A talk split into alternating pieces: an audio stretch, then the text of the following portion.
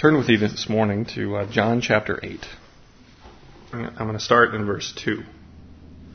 Now, early in the morning, he came again into the temple, and all the people came to him, and he sat down and taught them. Then the scribes and Pharisees brought to him a woman caught in adultery. And when they had set her in the midst, they said to him, Teacher, this woman was caught in adultery in the very act. Now Moses in the law commanded us that such should be stoned. But what do you say? This they said, testing him, that they might have something of which to accuse him. But Jesus stooped down and wrote on the ground with his finger, as though he did not hear. And when they continued asking him, he raised himself up and said to them, He who is without sin among you, let him throw a stone at her first. And again he stooped down and wrote on the ground. Then those who heard it, being convicted by their conscience, went out one by one, beginning with the oldest even to the last. And Jesus was left alone, and the woman standing in the midst. When Jesus had raised himself up and saw no one but the woman, he said to her, Woman, where are those accusers of yours? Has no one condemned you? She said, No one, Lord. And Jesus said to her, Neither do I condemn you. Go and sin no more. And in my Bible, verse 12 is included in this passage of Scripture. I know that in many others it is not, but I'm going to read it. Then Jesus spoke to them again, saying, I am the light of the world. He who follows me shall not walk in darkness, but have the light of life. May the Lord bless the reading of His Word this morning. And let's open in prayer. Dear Heavenly Father, we thank you for your Son. We thank you for giving us life uh, that we may enjoy your creation, Lord. And we thank you so much that you have provided a way for us to also enjoy heaven with you one day, Lord. We thank you for the concepts that we've sung about and thought about this morning, like mercy and grace and love. Things that we didn't deserve, but you gave in abundance. We pray that this morning that you would open our hearts to hear what you would have us to hear. Speak through me this morning, Lord. Use my preparation to edify. And I pray that you would just uh, bless this time of study. In Jesus' name, amen. You know, I don't, I don't do easy things, I guess. Um, as I was thinking about this story, uh, when I was asked to speak, it's kind of been on my heart, and I didn't realize like the, the fact that this is not considered um, necessarily part of the original Gospel of John uh, until I, I, started to read commentaries. But uh, many, many theologians would say that this has all the earmarks of, of history, and it doesn't disagree with any other aspects of John. Um, and there's some, some truths, I believe, uh, that can be found in here and some, some good things to be reminded of. I think it's a picture of salvation. Uh, if you look at it, the big picture, uh, you have someone who's accused, and then you have Jesus uh, not condemning uh, the the accused in that particular instance. And so I think big picture, if you look at this, this is a picture of salvation. And I love this story. I always have. I think a lot of people probably do. Um, and I love a lot of the interactions that Jesus has with individuals whom many would consider unlovable uh, or not worth their time. And throughout John, you'll find many of those instances. Uh, the man of Bethesda, who was lame, was healed by Christ. Uh, the, the blind man was healed. Um, the man that was lame was healed. There's just all of these instances where Jesus interacts with these people in such a beautiful way. And, and I love this story because it is another example uh, of that. And, it, and, it's kind of an ugly story, too, when you really get down to it. Uh, you see the ugliness of, of man. Um, and, and you see the ugliness of, of man on both sides of the scale, on the non religious and the religious in this particular story. And you see the mercy of God. Then, cutting into verse 2, now early in the morning, he came again into the temple, and all the people came to him, and he sat down and taught them. There are many instances in Scripture where we find Jesus teaching. that struck me. uh, especially in John. Because if you think about how John described Jesus in the very beginning, I believe this is the uh, the older kids' memory verses. Uh, they were challenged to to memorize John chapter one, verses one through eighteen, if I'm not mistaken. And I asked my son last night to uh, quote John one one. In the beginning was the Word, and the Word was with God, and the Word was God. And I said, James, who's the Word? He said, Well, it's Jesus, Dad. And I said, How do you know? Well, he was God. Uh-huh. And verse 14 gives us further uh, illustration or example that this is Jesus because it said, And the Word became flesh and dwelt among us. And we beheld his glory, the glory of the one and only who came from the Father, full of grace and truth. And so we find the Word of God, as John describes him, teaching the people the Word of God. That's amazing. Can you imagine having been there in any crowd that Jesus ever taught in? This is the Word of God teaching from His own Word. And nobody else spoke like He did. He spoke with authority. And what does that mean? When I stand up here and I, I speak on the Word of God, I don't speak with authority. I say words like I believe or I think. And I interpret Scripture a certain way. And you may disagree with me on some of these. And if someone else came up here and spoke in the same passage, they may say, I believe, and it's something different. We're not speaking from authority. But Jesus Christ never had to say the words, I believe, I think. He spoke with perfect authority on the Word of God. And I'm trying to put it into um, maybe a, a, easier to understand picture, and it's not a perfect example, but let's say you uh, you went to a book reading of your favorite book, and let's say for the purpose of the illustration, it wasn't the Bible. So pick a book, and and you got to hear a celebrity do a, a somebody that you really enjoyed listening to read this book. That would be an enjoyable experience because you like the book and you like the person that's performing it, right? But you can't ask them any questions about it because they didn't write it. They don't have any authority over it. They can just read it. They might give you their interpretation of what they think, but you can't ask, like, what, what happened in this scene? Could you give me more backstory in this scene? What was going on here? Who are these people? Can you give me more information about this person? What did you mean by this? You can't ask any of that because that person didn't write it. But if the author of that book was there reading it, you can ask them questions because it came from their mind. They're the ones that actually wrote the pages and the book. And so you can ask, like, well, what, what did you mean by this? Well, they can expand on that because they wrote it and they imagined it in their head. And so Jesus Christ, who is the author of the Bible, along with God the Father and God the Holy Spirit, was able to expand upon Scripture in ways that nobody else could. He spoke with authority. And so I think there's two things that can be taken from this. First, that would be amazing to be able to be there and listen to the teaching of Christ the Word of God speaking from the Word of God. And second of all, it probably helps explain a little bit, um, or at least one aspect of, of why the Pharisees and the scribes didn't like him. Because they didn't speak like that. They were teachers too, and they didn't speak with authority. And some of them, I believe, truly believed he was a blasphemer. But I think a lot of it was just enmity that this teacher is better than us, and people are listening to him and not us. And so, in many instances in the scripture, and this isn't the only one, but they sought to trap him. And so, if you can picture this scene, it's in the early in the morning, and all of these people are gathered around Jesus in the temple grounds, and he's speaking to them on the scriptures. And so, I'd imagine, aside from the voice of Jesus, it's pretty quiet in the temple. And then all of a sudden, from the back, you hear this commotion, people yelling, maybe a woman screaming. Get out of the way! Move, you know, move, the crowd starts to part, and these, these Pharisees and scribes drag this woman, caught in the very act of adultery, as they said. So who knows what state she was in, before this crowd, and they bring her into the midst, interrupt Jesus in his teaching, and say, Teacher, this woman was caught in adultery in the very act. I don't know about you, but I've never caught anybody in the very act of adultery. And I don't think that would be very easy to do. Adultery is one of those sins that people don't do in public.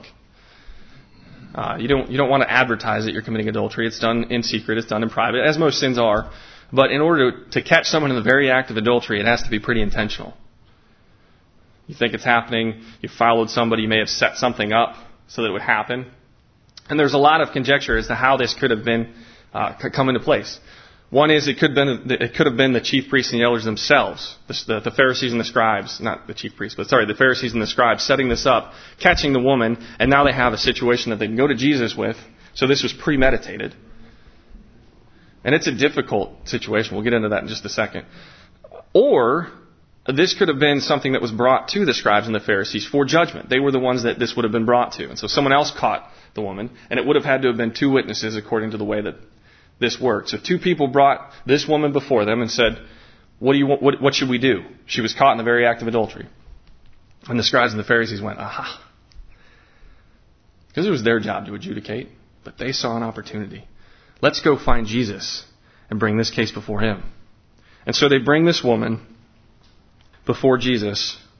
And I really don't think you can ascribe a good intention here especially when it uses the words, and they did this that they might have something of which to accuse him. But they said, Now Moses in the law commanded us that such should be stoned. But what do you say? Now, is adultery in the law? Exodus chapter 20. One of the commandments is, Thou shalt not commit adultery. And adultery is uh, really what, what, what is it? Uh, adultery is breaking a covenant relationship that God has established. Um, so marriage was established way back in the beginning. Uh, when the Lord Jesus Christ said, "The man shall leave his his family, and, and the woman shall leave their their family, and they shall uh, become one flesh." Right. So you have two people who are no longer two people; they're one one person. And anything that that design, is designed to break that covenant relationship is you should look at it like a, a tearing of flesh. It's, it's painful and it's horrific. And there's so many things about it that are bad. But I could probably say on a technicality, I've never committed adultery. And I'm not saying that on a technicality. I've never actually physically committed adultery. But Jesus Christ expanded upon what adultery was. Yeah, my wife's freaking out a little bit back there. I can see that. He expanded upon what adultery was. He said, if anybody looks after a woman to lust after her in his heart, he's already committed adultery. Uh oh. And Jesus did that with a few commandments. Um, so it's it's not an insignificant thing that, that she was caught in. And Moses in the law, what they were referring to is Leviticus chapter 20. You have the you have uh, the law, the perfect standard, which defined what was wrong, and now you have the punishment if you break that perfect standard in Leviticus chapter 20. And anybody know what it says? Leviticus chapter 20, verse, uh, I'm not going to even venture that. About adultery. What's the punishment? For who? Isn't it interesting? I think this situation really begs one really big question. Where's the man? That's a huge question to ask here. Because the law states that both should die. So, if the Pharisees really cared about the law, then both would have been brought before Jesus. And we don't know why. We don't know why both weren't brought. Um, they could have known who it was and they really didn't want to get that person involved. Uh, that person could have run away.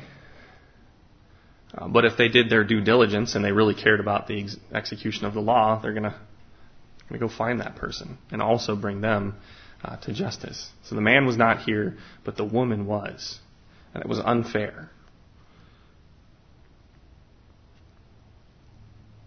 And what was the, the test here? I mean, there, there really only two choices that Jesus had. Either you say, yes, stone her because that's what the law says and you uphold the law and you uphold justice. Or you follow a lot of the precepts that you've been talking about. Mercy is a huge uh, aspect that Jesus dealt with other people with grace and mercy. And are you going to be the merciful God and say that she shouldn't be stoned? And notice one thing about this. Where did this occur? In the temple, in public, in front of a crowd. If the Pharisees, again, really cared about getting Jesus' input in a non confrontational way, and they really cared about the law, they probably would have done this in private. But they embarrassed this woman. Uh, they they sought to force Jesus to make a decision in front of a crowd so that either way he made this decision, they could have something to accuse him by. Because if he said, no, don't stone the woman, what about the law? You just contradicted the law in front of this crowd that you're teaching. That's a problem, Jesus, teacher. But if he said, no, stoner, well, I thought you were merciful, God. Why aren't you being merciful? Or not God, but teacher. I thought you were being merciful. You teach mercy. He said, Blessed are the merciful, for they shall obtain mercy. And oh, by the way, they could also go to the Romans. If Jesus uh, instigated the stoning of a woman over a case like adultery, which would have been considered a civil case under Roman law, that was their territory. That was what they were responsible for, was civil cases. Or capital cases and they would not have considered this a capital case. And so now they can go to the Romans and say, well, this man is instigating violence. He's usurping your authority. There's all sorts of things that they could have done. And so, really, this either or is a difficult decision, would be a difficult decision for anybody. And just talking about the, the scribes and the Pharisees, the accusers, in this particular passage of Scripture, if you had to use one word to describe them, what word would you use? Anybody? Arrogant. Arrogant, absolutely. That's a good word. Uh, Self righteous, I think, would be another potential way to say that. Uh, yes, hypocrite. That's another one I wrote down. So, so arrogant or self righteous. Uh, I, I think it is the epitome of arrogance to think that you can, by your own power, be righteous. And they tried. Uh, and, and, I think that a lot of the, the rules and regulations that they added to uh, the scriptures were designed to try to help people to actually follow the law properly. But I think what that ended up being is, is I can do it by my own power. And that's, that's not what, what was, that's not correct. And the other one, hypocrites, that's another great one. So hypocrisy, um, do, saying one thing and doing another, or, or projecting a, different public image than you actually are in private, acting differently uh, in private than you are public. And, and Jesus had some pretty harsh words for the scribes and the Pharisees. You can actually, I wrote down a bunch of them, but if you want to get the the fiery sermon against them, uh, the, it's found in Matthew chapter 23. And I'll just read you a few a few things that he said about them. Woe to you! Woe to you, scribes and Pharisees, hypocrites! For you shut up the kingdom of heaven against men. For you neither go in yourselves, nor do you allow those who are entering to go in. Woe to you, scribes and Pharisees, hypocrites! For you devour widows' houses, and for a pretense make long prayers. Therefore, you will receive greater condemnation. Woe to you, scribes and Pharisees, hypocrites!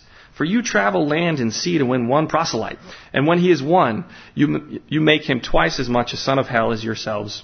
Woe to you, blind guides, who say, Whoever swears by the temple, it is nothing. Whoever swears by the gold of the temple, he is obliged to perform it. Fools and blind, for which is greater, the gold or the temple that sanctifies the gold? Woe to you, scribes and Pharisees, hypocrites, for you pay tithe of mint and anise and cumin, and have neglected the weightier matters of the law, justice and mercy and faith. These you ought to have done, and without leaving the others undone. Blind guides who strain out a gnat and swallow a camel. Those are some pretty harsh words, and I haven't read the whole thing. That's, that's the way Jesus described the scribes and the Pharisees. And another thing I was struck by in reading this passage of Scripture is how I have to be careful not to view the Pharisees and the scribes in the same way in which they view other people. I'll never be like that. I would never do that. To be self righteous myself in my own attitudes about the scribes and the Pharisees. I was talking to my dad the other day, and, and he mentioned, and I don't remember who, who this was or what book it, he wrote, so I'll have to get that information for you later if you'd like it.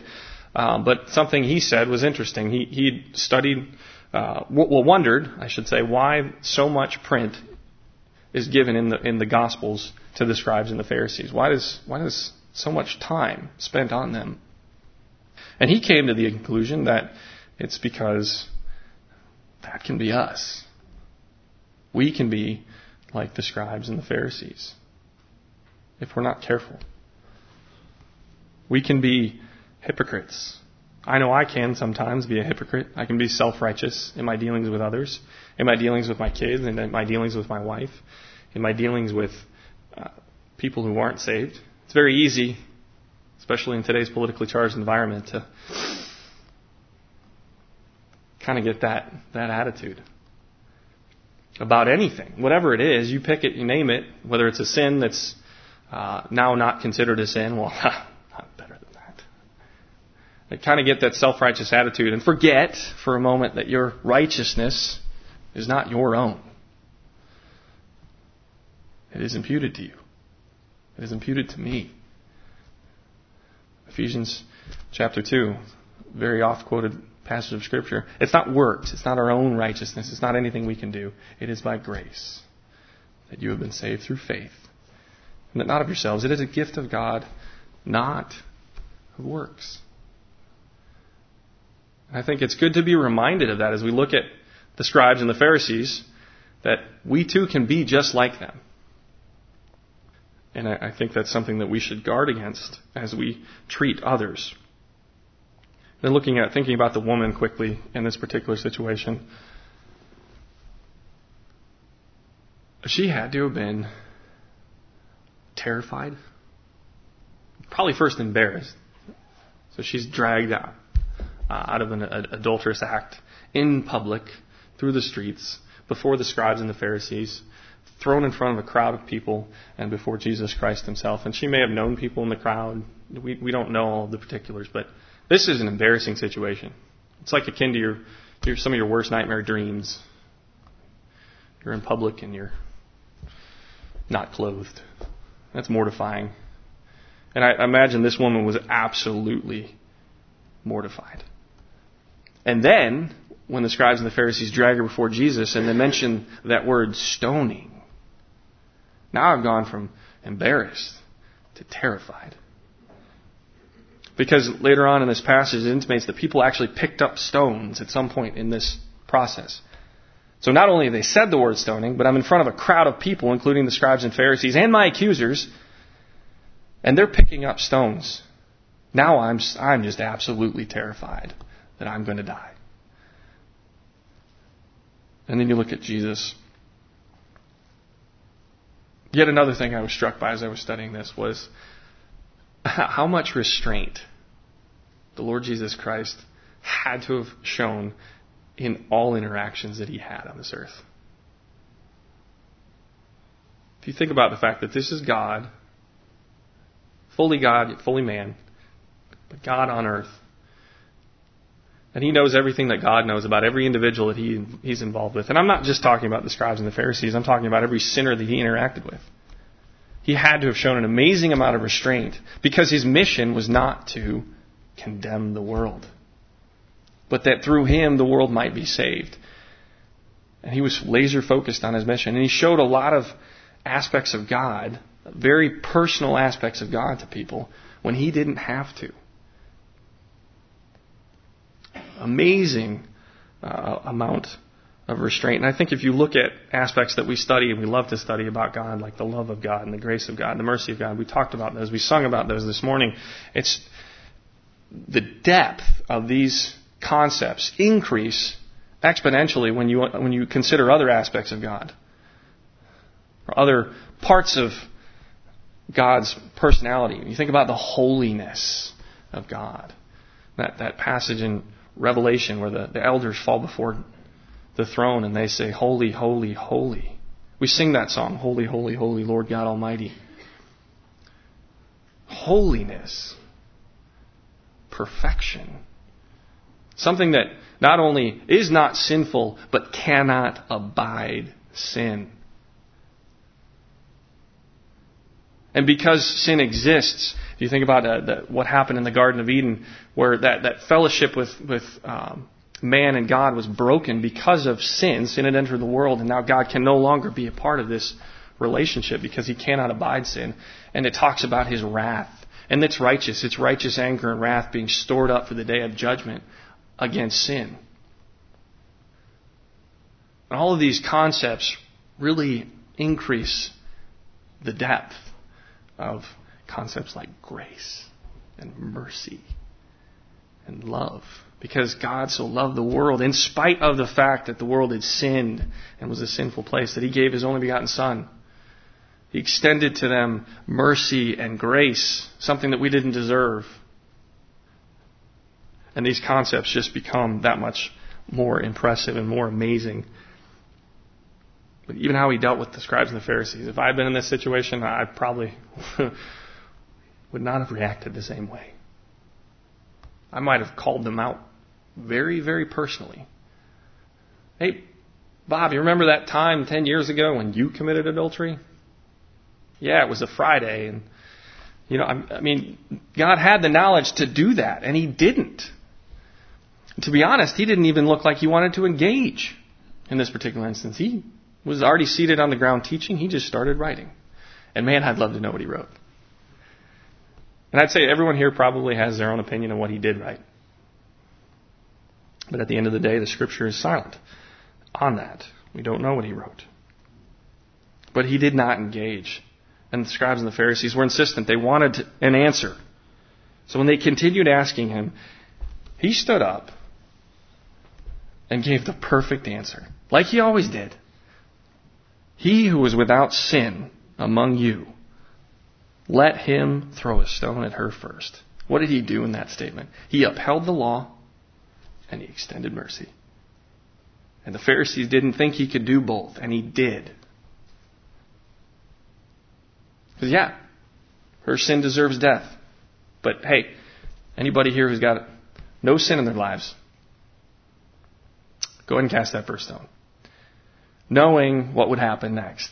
And everyone was convicted by their own conscience, and they left one by one. Starting with the wisest, right? People that had lived the longest and probably thought things through, the oldest. And the, the, the most zealous, more than likely, and youngest were the last to leave. But I'll tell you what, nobody wanted to be that guy. Because if you actually threw a stone, if you were the first one that threw the stone, I think everyone's going to look at you. Really? R- really? You're without sin? And everybody was convicted. And everybody left. And I think the irony in this, when you talk about Jesus' reaction afterwards, is there was one person there that was without sin. And that was Jesus Christ himself. So if anybody could have condemned that woman and thrown a stone first to start the justice, that would have been Jesus Christ himself. And he didn't. So again, he upheld the law and he extended mercy. When Jesus had raised himself up and saw no one but the woman, he said to her, Woman, where are those accusers of yours? Has no one condemned you? And she said, No one, Lord. And Jesus said to her, Neither do I condemn you. And again, he had every right to. He was the only one that could. And he extended mercy to this adulterous woman, knowing what she had done. And again, I think that's just a picture of how he deals with us. Uh, you, you, talk about adultery. Adultery is talked about several times um, later on in the, in, in the New Testament. And one I think very applicable one to this particular passage is 1 Corinthians chapter 6. Because adultery is explicitly mentioned. Do you not know that the unrighteous will not inherit the kingdom of God? Do not be deceived. Neither fornicators, nor idolaters, nor adulterers, nor homosexuals, nor sodomites, nor thieves, nor covetous, nor drunkards, nor revilers, nor extortionists will inherit the kingdom of God. That woman was one of these. And I think it's good to be reminded. But such were some of you. No, we, we, didn't, we didn't need grace if we weren't sinners. We're all sinners. I know I am. I know I was. But you were washed. But you were sanctified. But you were justified in the name of Jesus Christ and by the Spirit of our God. And you find Jesus in this particular passage a picture of that. He's standing between the woman and judgment. And he could have been the one that cast the first stone, and he didn't. He did not condemn her. He did not condone her behavior. He did not excuse it. That, that sin. But he did not condemn the woman for that. And then he went further. He said, Go and sin no more. Again, thinking about the 1 Corinthians passage, we were washed, we were sanctified, we were justified. That should result in a change in behavior. Peter actually said it explicitly. Well, Jesus did, and Peter quoted him. God told us to be holy, as I am holy. And we are to strive for that with the help of the Lord to be holy. That's, that's a call that we are, we are given as well, to go and sin no more. Unfortunately, when we do, we have an advocate. That's the one word I wrote next to, to Jesus in this particular passage is we have an advocate with the, with the Father. That's found in 1 John chapter 2. My little children, these things I write to you so that you may not sin. Go and sin no more, that you may not sin. And if anyone sins, we have an advocate with the Father, Jesus Christ, the righteous. And he himself is the propitiation for our sins, and not for ours only, but also for the whole world. What is an advocate? It's someone who intercedes on our behalf. That's an amazing concept. If you think about this in the picture of a courtroom drama scene unfolding, God is the judge, Christ is our advocate, He is our defender. And the devil is the accuser. And according to the law, we deserve death. But guess what? We have an advocate with the Father who says, No, I have covered them. I have not condemned them.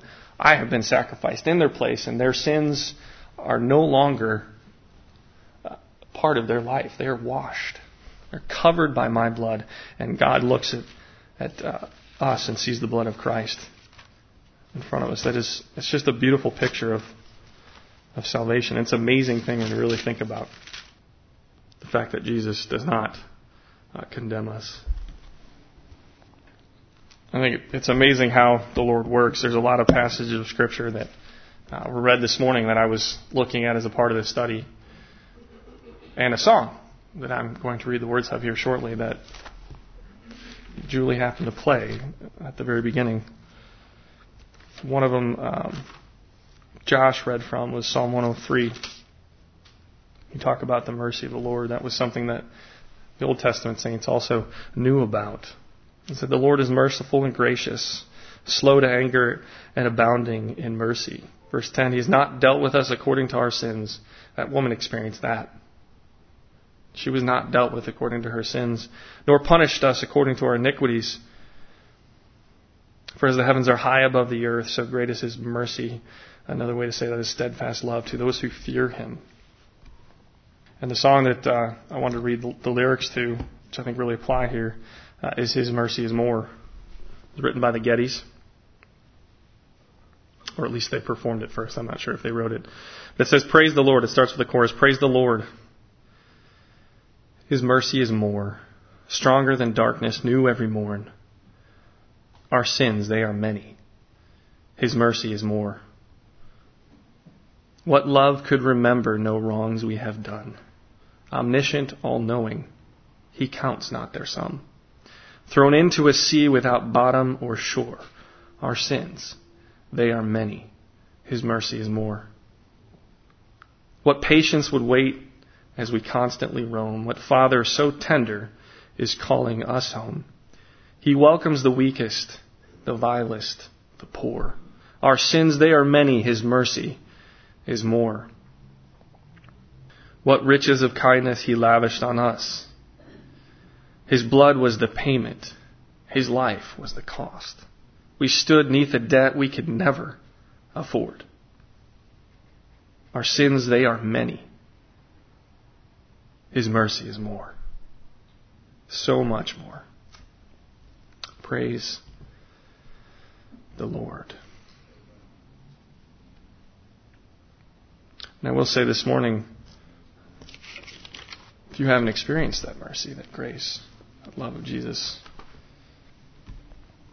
I beg you to do so.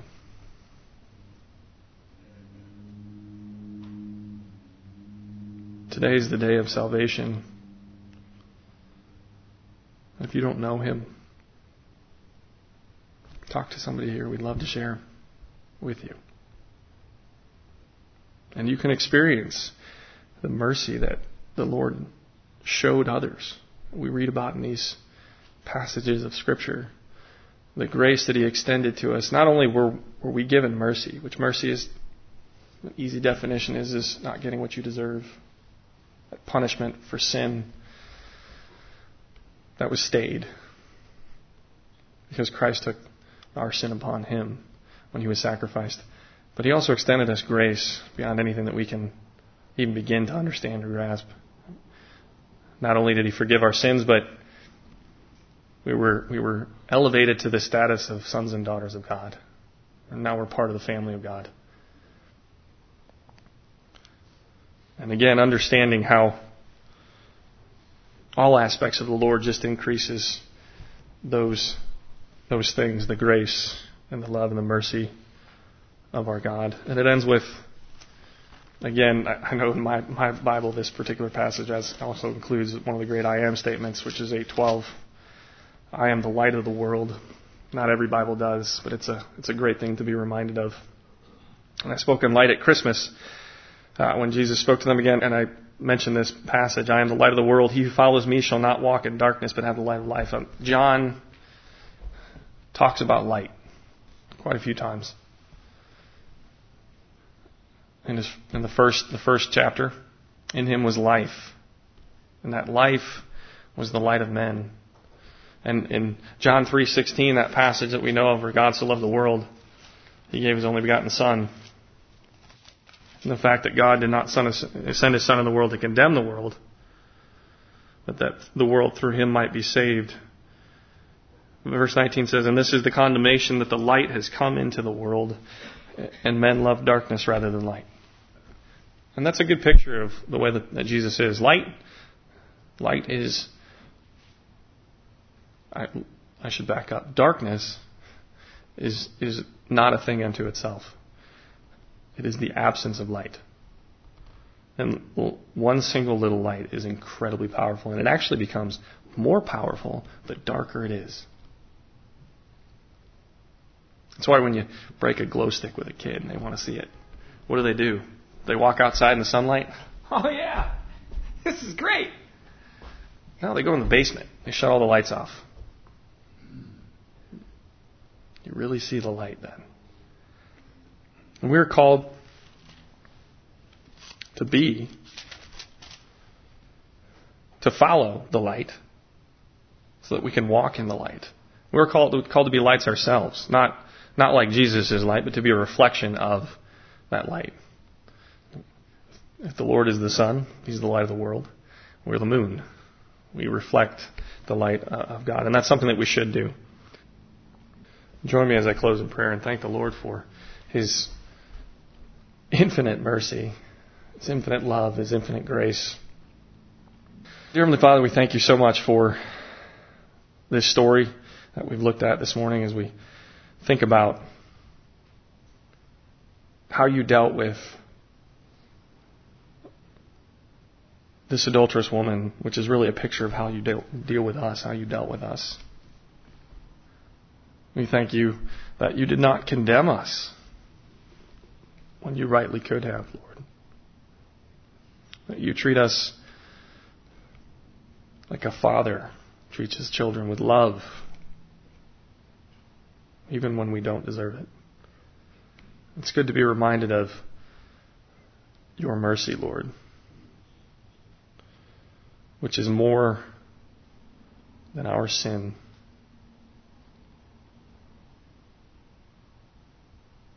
It's greater than our sin and shame. So, Lord, we, we can only say thank you.